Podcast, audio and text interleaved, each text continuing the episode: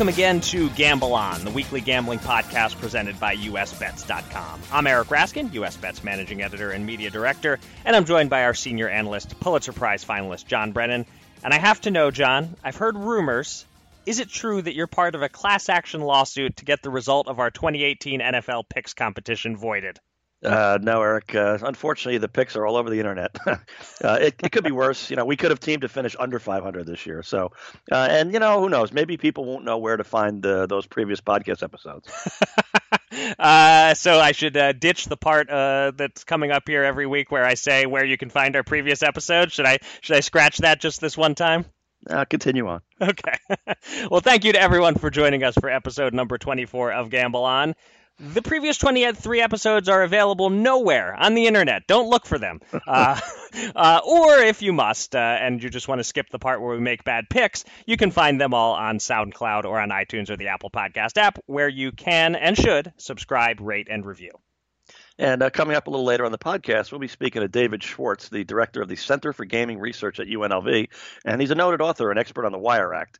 So hopefully David can provide some clarity about that. Department of Justice recently issued opinion uh, on that act. And uh, first, though, it's been another busy news week in the gambling world. So let's get to it, Eric. Here's your Gamble On News of the Week an inside look at the biggest stories in the world of gambling.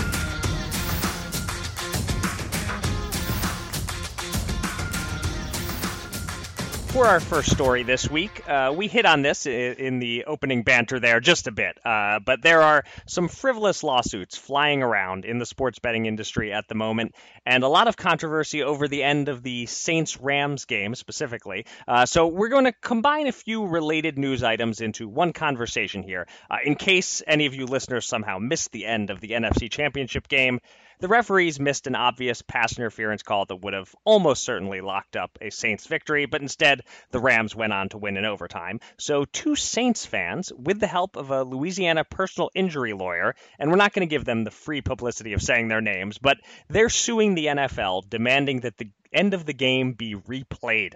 Seriously. Uh, the implications with sports betting and the so called integrity of the NFL are obvious. Uh, and sports betting became more than just an implied part of the story when the New Jersey site PointsBet decided to refund Saints bettors. Uh, I should note that they did so in the form of site credit, not actual cash, and only up to $100. But still, uh, this is a PR move that should be familiar uh, to those who, who follow this industry uh, for a new sports betting company trying to gain traction. They're not the first to do something like this. Um, and then in other lawsuit news related to sports betting, a class action suit has been filed against DraftKings for the sports betting national championship controversy that we discussed on the podcast last week. So, uh, John, do you see either lawsuit going anywhere? And do you see any of this as bad publicity for the sports betting business? Uh, hmm, lots to unravel there. Mm-hmm. Um, Saints lawsuit obviously has no chance. It's just silly. Um, but you know, having covered literally thousands of pro and college sporting events over the years, I learned a long time ago that the mission of each team really is to outplay the other team to a degree so that near the end of the game, one bad call or non call can unravel all that you accomplished. Hmm. So, by that measure, both teams, as of the two minute mark, had failed in their respective missions. So we don't know what's going to happen from there. Now that non-call was so bad. Plus, I am now out of deluxe pizza topping after the bad beat. Uh, it took me about 24 hours to get back to my long-held observation, um, but it's it's the right one. Uh, the DraftKings one is more complicated, but I mean, for the most part, it seems like the company had some warnings and rules out there ahead of this. Um, still, it's not the kind of case that really should stay in court. Uh, let's work out some sort of site credit, for example, uh, you know, and, and and be done with it. Uh, as far as bad publicity, you know, all of the generic media that I saw was on the Saints losing the game, maybe unfairly, uh, nothing to do with betting, yeah. Uh, not the point spread, not the money line implications. And the DraftKings story didn't get that much traction in the mainstream media either. Um, maybe this is a case where it's just as well that sports betting didn't take up a lot of media oxygen. Yeah, that, that I would agree with that. Um, I see this, if anything, as as just a great example. I'm talking about the the end of the Saints game as a great example to trot out anytime an NFL representative uses the phrase integrity fee. This is a great case to say why should we trust you with integrity? Your refs missed a call that swung the NFC Championship game uh, and millions of dollars of, of bets uh, and all that. These these things are going to happen uh, whether uh, they're being paid extra for quote unquote integrity or not. Um, I, I also see this as a valuable reminder to bet responsibly. You know, don't don't bet what you can't afford to lose because there is a lot of luck involved in individual sports betting results. You know, I, I say treat it like blackjack or poker or whatever, where you know most people should just bet for fun, uh, and you can go ahead and, and look for edges where you can find them, but be prepared to lose with some regularity, um, even if you make a bet like Saints money line, where you kind of assess the matchup correctly. Uh, he says with some degree of bitterness in his voice. Um, yeah, but you and me both. but I'm certainly with you, and with pretty much everyone else on the planet, that the Saints lawsuit is going nowhere, uh, whereas the DraftKings suit is more interesting. But as others have pointed out, it's going to be hard to prove damages because nobody can prove how they were going to bet the late game. Some of them have some tweets about what they were maybe planning to do, but still, it's just it's just really hard to be able to zero in on I would have finished with this dollar amount and so I am owed this amount of money. But I wouldn't be totally shocked to see DraftKings settle by paying out a little. I don't know, maybe refunding the $10,000 entry to people who couldn't bet the late game and ended up outside the money. I don't know. It's hard to predict, but it, it seems possible that DraftKings pays something to people who feel wronged. Yeah, and it makes sense just because it, in general, the the contest was seen as kind of a cool idea, and it kind of worked otherwise. So, right. um, if they can just get this part out of the way, then it's it's much more of a net positive. So this thing will settle. Yeah. Okay, next story. Uh, in more uh, straightforward and, and, serious news, uh, in response to the new Wire Act opinion uh, that we discussed on last week's podcast, and that we'll discuss more with our guest David Schwartz in a few minutes, the Pennsylvania Gaming Control Board sent a letter to its casino licensees telling them that they must comply with this opinion by having all operations intrastate. Uh, that seems to mean not just that there won't be shared poker liquidity, as we expected, but also that servers and payment processors need to be located inside Pennsylvania state borders. Uh, the PGCB seems to be taking a conservative approach to making sure everyone is in compliance even though it's not entirely clear what the rules are. But the PGCB is bending over backward to be safe. And the consensus opinion is that the launch of online gaming in Pennsylvania might be delayed a bit. Is that how you see it? That this might add a few weeks or even months to the ETA? Well, you know, Eric, I, I learned in a couple of visits to Pennsylvania last month that uh, I could tell that the regulators are sending out signals that they clearly were not going to be playing by a real life timeline. So mm-hmm. they weren't going to leap forward in case the Eagles got to the Super Bowl, uh, nor if Villanova gets hot enough to enter the March Madness title picture. Um, they're just not going to play by that kind of timeline, and probably rightly so if you're a regulator.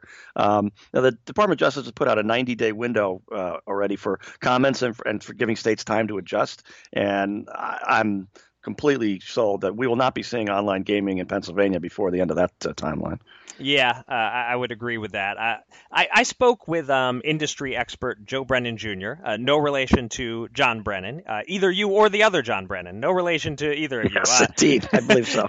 Uh, but I sp- spoke to Joe for an article that's up now on US Bets, and he even seemed to doubt the part about everything needing to be located in state. He used the example of William Hill in Nevada being able to advise William Hill in New Jersey on how to set their lines. He said that that's fine within the rules but maybe that won't fly in Pennsylvania. The the gaming control board just seems to want to take no chances. Um, so yeah, I'm with you that that one way or another, this is going to delay the launch of online gaming, uh, keeping my favorite New Jersey Starbucks in business just a bit longer.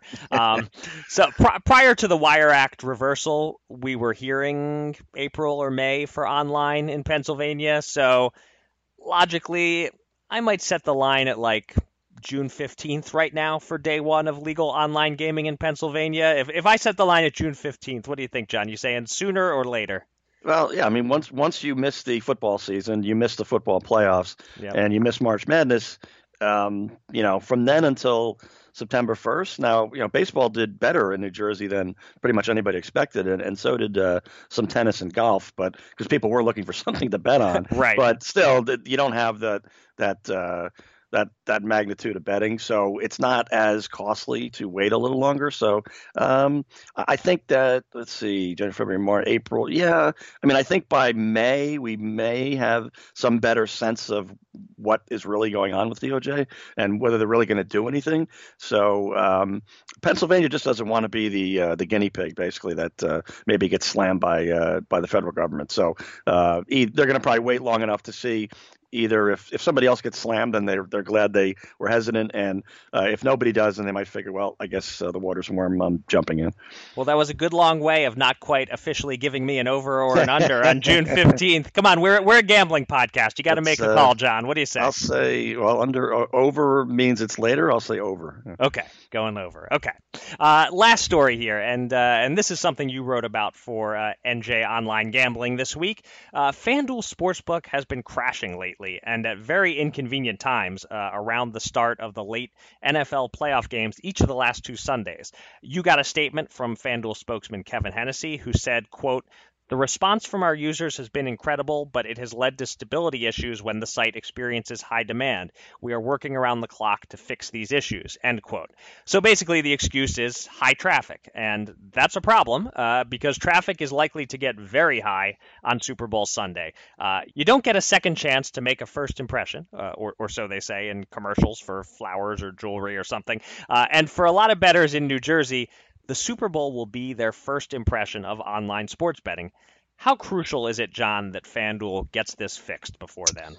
Well, I would say this uh, in my tweet about the issue, my GIF that's GIF, and for my fellow AR, AARP cardholders. That's a three second video clip you can attach to a tweet, which is what you post on a website called Twitter, uh, was of a nuclear explosion. So, with the, as related to this FanDuel issue. So, yeah, there's some there's some stakes here. Uh, you know, the irony is that with in-game betting in New Jersey, you might be able to make the exact same bet or nearly so, say a minute or two into the game. So, um, you know, not getting your exact pick in at the kickoff isn't necessarily a big deal, but the the massive amount of casual players who are going to be arriving that day, as you know, they don't know that. So they're going to be fuming if they feel shut out if the site goes down. And frankly, a lot of them are just going to give up. You know, um, they'll walk out of a out of the casino or the racetrack, or they'll just um, walk out of the Starbucks in Fort Lee or or, right. or your Starbucks in South Jersey. So um, so it's a big problem, but it's not to me. It's just not just FanDuel. You know, necessarily. Uh, you know, if Tom Brady twists his ankle tripping over the uh, microphone cord of national anthem singer Gladys Knight just before kickoff, no website is getting out of there alive. That's for sure. um, yeah, I mean, I'm trying to decide if, if this is more of a FanDuel problem or a whole online sports betting in New Jersey problem. I guess it's a little uh, of both, but uh, you know, if it happens on Super Bowl Sunday, but only to FanDuel, I could see them losing customers and DraftKings or PlaySugarHouse or PointsBet or, or someone picking up those customers, um, which which leads me around to the side topic of just noting that you know this isn't a monopoly in New Jersey, uh, but it underlines one of the problems with the DC lottery having a monopoly on sports betting there. You know, if their site crashes, people have no place else to go. So just one more little reason that a monopoly is bad for the customer. Oh yeah, I mean if FanDuel it, uh, alone has those problems, then that casual better they probably don't bet again until March Madness. But guess what? When they get to March Madness, they're not they wouldn't be playing FanDuel. So yeah, the stakes are pretty high. Exactly. It's time to welcome a special guest from the world of gambling. Let's get to the Gamble On interview.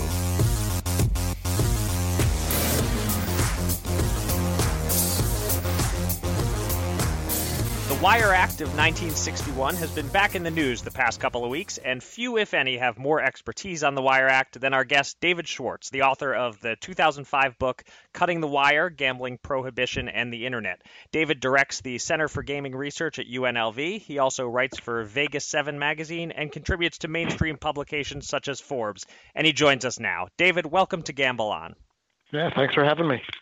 Uh, so, as anyone paying attention to the industry knows, uh, the DOJ released an opinion on the Wire Act back in 2011 that opened the door for states to legalize and regulate online gaming. And last week, the DOJ issued a new opinion on the Wire Act that is causing some anxiety in the online gaming community. A simple question with a complicated answer. How much do you see this new Wire Act opinion impacting regulated online gaming? Well, I think that depends on a couple things. First of all, it depends on what kind of enforcement actions the Justice Department would take. Second, it would depend on what kind of legal action the states would take to protect what have become for them lucrative online gaming industries. Yeah, David, uh, you know, so much talk about this opinion. Um, even I, uh, uh, not a lawyer, but uh, I've noticed a lot of uh, misconceptions uh, in the mainstream media. you know, what kind of things have you seen out there that, you know, given your expertise, you'd kind of want to correct the record on? Well, first of all, I think people should definitely be aware of the original intent of the Wire Act, how it came to be, what the situation was when it was enacted by Congress back in 1961. This was at the height of Bobby Kennedy, who was the Attorney General. I guess Robert F. would be the more formal. It's not like we're buddies or something, so I'll call him Robert F. Uh, Kennedy, the the Attorney General, the President's brother, who was uh, almost channeling Jack Nicholson from Hoffa there for a second, uh, Bobby. and he basically he wanted to shut down the mob, and they he believed at the time the way to shut down the mob would be by shutting down their illegal horse and race betting. There was a huge nationwide network of telegraphs that cross state lines and telephones that cross state lines that people use to share information on both horse racing and on sports betting. He believed that the way that you would smash the mob would be by criminalizing this activity. You then arrest the bookies. The bookies will then roll on the people running the books. The people running the books will then roll on the people above them in organized crime, and so on and so forth until you get all the way up to the boss of all bosses. Okay, that was the theory. Might have made a lot of lot of sense in the Justice Department. When it got to real life in the street, though, the bookies they arrested were what much more fearful of the bosses of all bosses than they were uh, the, than they were the Department of Justice. So nobody rolled. Mm-hmm. So it didn't make a difference. So that was pretty much that was the intent, and that's it was not designed to really limit gambling. It was designed specifically to attack organized crime. Mm-hmm. Okay. And about the, uh, the, people talk about the UIGEA Act of I think it was 2006. Um, what did that actually do, and, and, does this opinion alter that in any way?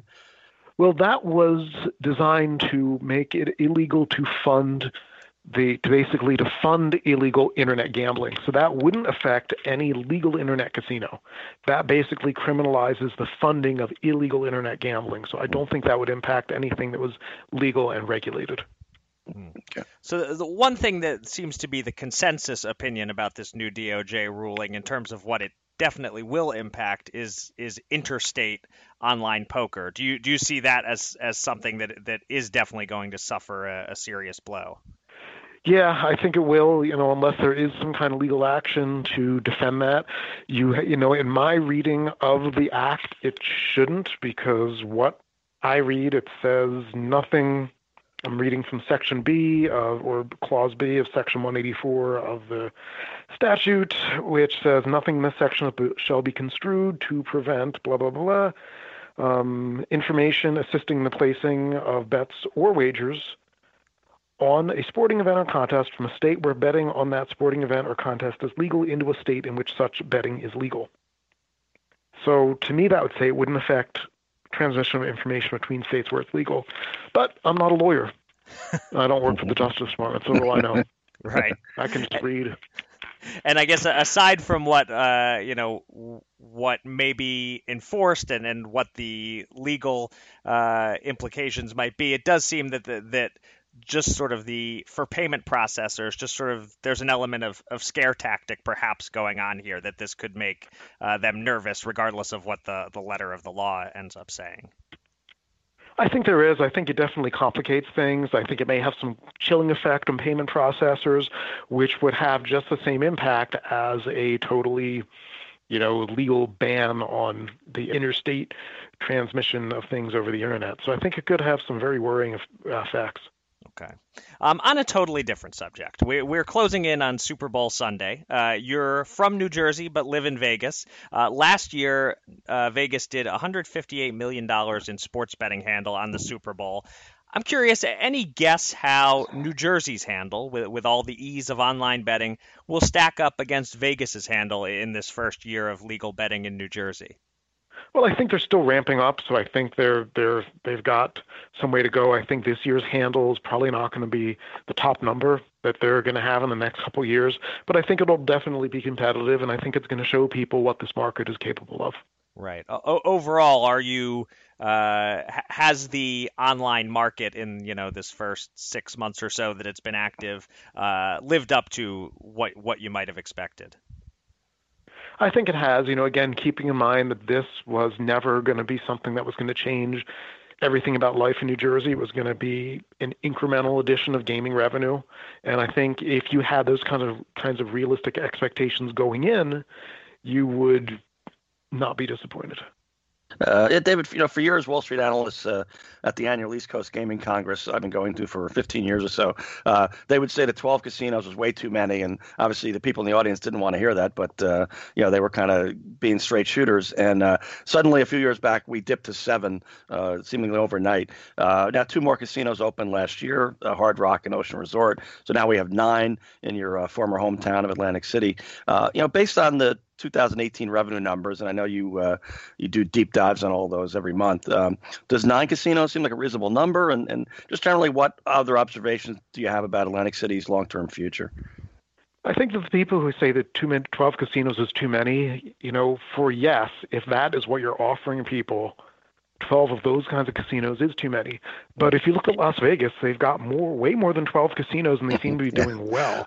And I don't think that, you know, looking at the history of Las Vegas, that was never a concern that, oh, there's too many casinos. Like, yeah, it's going to drive down margins for the people for some of the operators, but if they're offering a product that people like, it's going to increase visitation. That was always the idea, you know, the rising tide that lifts all boats.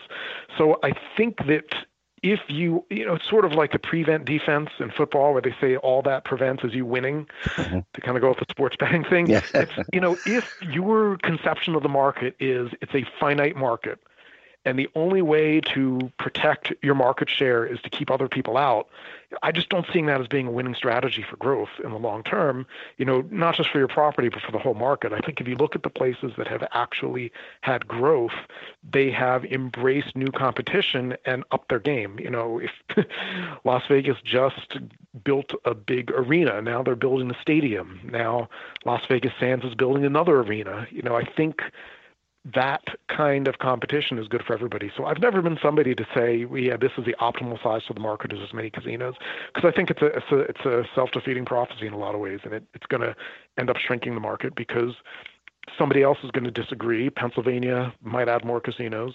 You know, New York might add more casinos. Yeah. Do you have any optimism though about Atlantic City in general, uh, with the politics and everything else going on? Yeah, I mean, I always have optimism about Atlantic City. I was born there, and I think that the one thing they've shown throughout their history is, that, you know, us people from Atlantic City, we're resilient, we adapt, we know how to handle hard times, and we know how to keep on chasing the dream.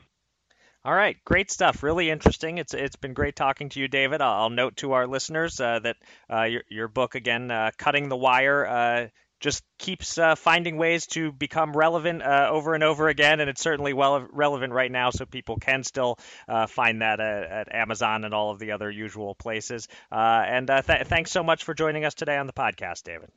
Thank you. I really appreciate it. Thanks, Dave. Two men. Two men. Ten thousand dollars. Will they run it up or blow it all? It's time to check in on the Gamble On bankroll.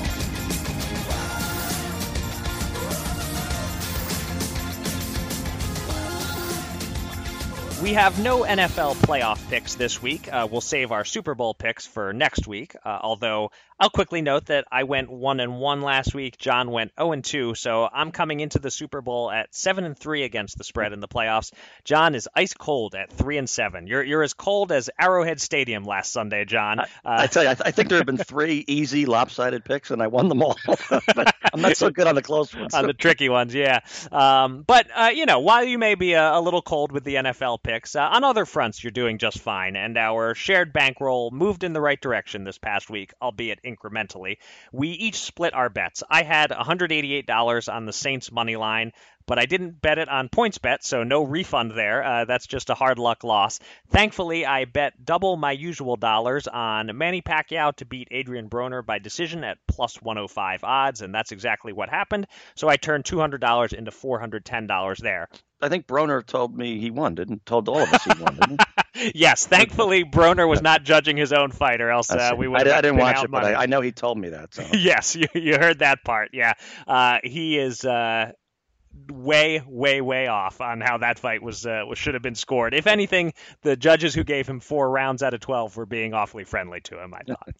Um, as for your bets, John, uh, your bet on the Patriots to score the fewest, uh, not the least, but the fewest uh, points on Sunday looked promising at one point, but uh, yeah, didn't pan out. Ultimately, cost us hundred dollars as, as the, the, both teams just kept scoring and scoring in that fourth quarter. Um, and you had uh, two bets on uh, Patrick Cantlay, hundred dollars to finish in the top five. that didn't come through, but hundred dollars to finish in the top ten. That one was a winner at plus two twenty five five odds. Uh, so after all that, we finished up a combined $47 for the week, meaning we're back in the black by $40. Um, we also have $910 on hold in futures bets, including our Indiana Pacers bet that went straight into the toilet with Victor Oladipo's knee injury yesterday. But we won't dwell on that right now. Uh, anyway, that leaves us with $9,130 to bet with this week, and you're up first. Yeah, you know, in retrospect, I, I don't, I don't really like the the general play of betting 100 for a top five and 100 for a top 10 in golf um, because you can see what happened. He gets a second 10 and I barely win any money. So uh, I don't think that was so great. Then again, so, Cantlay was fourth after three rounds. Uh, he was the number three, I would say, in terms of pedigree out of the top 15 mm-hmm. entering that last round. Um, he had six birdie putts of 10 feet and in on the first 10 holes. Um, he missed all of them and he dunked a tee shot in the water to make a seven on an easy par five. Um, so I'll just say I'm glad to escape with a narrow win and be done with it. So you're, so um, you're saying that maybe next time you would do like 100 for the top 10 with 50 on the top five. Yeah, something, something like, that. that. And okay. uh, even doing a little variation. Uh, let's make the streak continue. My winning golf streak. Uh, Fifty dollars to win five fifty on American veteran Brandt Snedeker at eleven to one to finish in the top five at uh, Torrey Pines in San Diego. Um, veteran player. I think he's healthy. A little risky, but be a nice payoff. Okay. Yeah. You know, you can never go too wrong with those bets that, that pay that big, uh, as long as you're not risking too much. Um, for my first bet, you know, I'm, I'm getting some Super Bowl bets in early this week, uh, pouncing on a couple of bets that I like. And with this first bet, it's a line that I think might move between this week and next week. So I'm going to bet it now. The game total is 57 and a half points. I think that number might creep up closer to game time. Could close at 58 or 58 and a half. I like the over at 57 and a half, and it's currently minus 105 for the over on BetStars, not the usual minus 110. Uh, I like that, so I'll bet $105 to win 100. You know, the the last two Super Bowls have hit 74 points and 62 points, uh, and I think with the Patriots and Rams, we have about as clear a case of elite offenses and mediocre defenses as we've ever seen in the Super Bowl. Plus, it's always fun to root for the over, as you've said many times. So, uh, so I'm locking in the over now. Never out of it with the over. Um, all right, I'll get in the Super Bowl uh, uh, scheme of things too. Then that sounds good. Uh, another modest long shot for me. Uh, just go uh, 50 at nine to one to win 450 on Rob Gronkowski. Gronk having the most receiving yards. Uh, sure, he's looked like toast for a lot of this year mostly, but two weeks of rest and his flair for the big stage make it worth a shot at nine to one. Okay. Uh, I do like that, uh, although uh, with the bet I'm about to reveal, we can't. We're highly unlikely to win both of these bets because uh, they're a little bit contradictory. Um, now, before I reveal what the bet is, here's a stat for you: in 52 Super Bowls, 23 times the MVP has been someone other than a quarterback. Uh, that, that's higher than I might have guessed. We tend to think that it's the mm. winning quarterback like 80% of the time or something, but no, only about 55% of the time historically. Uh, still, obviously, Brady and Goff are the favorites. And if it's not going to be one of them for MVP, it's really hard to guess correctly on who it will be. But I'm going to take a shot because I see one number that I really like, and it's 50 to 1 on FanDuel for Julian Edelman to be Super Bowl MVP. So now people can see how this contradicts your bet. If, if Gronk has the most receiving yards, I don't think Edelman's going to be the MVP. Um, but 50 to 1, that's just way too high for Tom Brady's favorite target. Uh, I know it takes a special situation for the wide receiver to get it instead of his quarterback. If Edelman has a big game, of course it means Brady had a decent game. Uh, and I'm not even convinced that the Pats will win this game. Uh, we'll discuss that more next week. But Edelman is certainly capable of putting up a huge line like 12 catches, 150 yards, two touchdowns. He returns punts also. So it's a long shot, but it could happen. I can't help but bet $20 to win a thousand. And that'll do it for this episode of Gamble On. Thanks to everybody out there for listening. You can find me on Twitter at Eric Raskin and John at Bergen Brennan, and follow US Bets at US underscore bets. Go to usbets.com for all the latest news and analysis from the world of gambling, and subscribe to this podcast on SoundCloud or on iTunes or the Apple Podcast app. And with that, John, it's that time of the show. Please do the honors and take us out. All right, thanks, Eric. And uh, kids out there, don't gamble with fire. I'm the son of a former fire department of New York battalion chief, so I will remind you, you're probably overdue to replace the batteries on those smoke detectors. And with that, until next time, gamble on.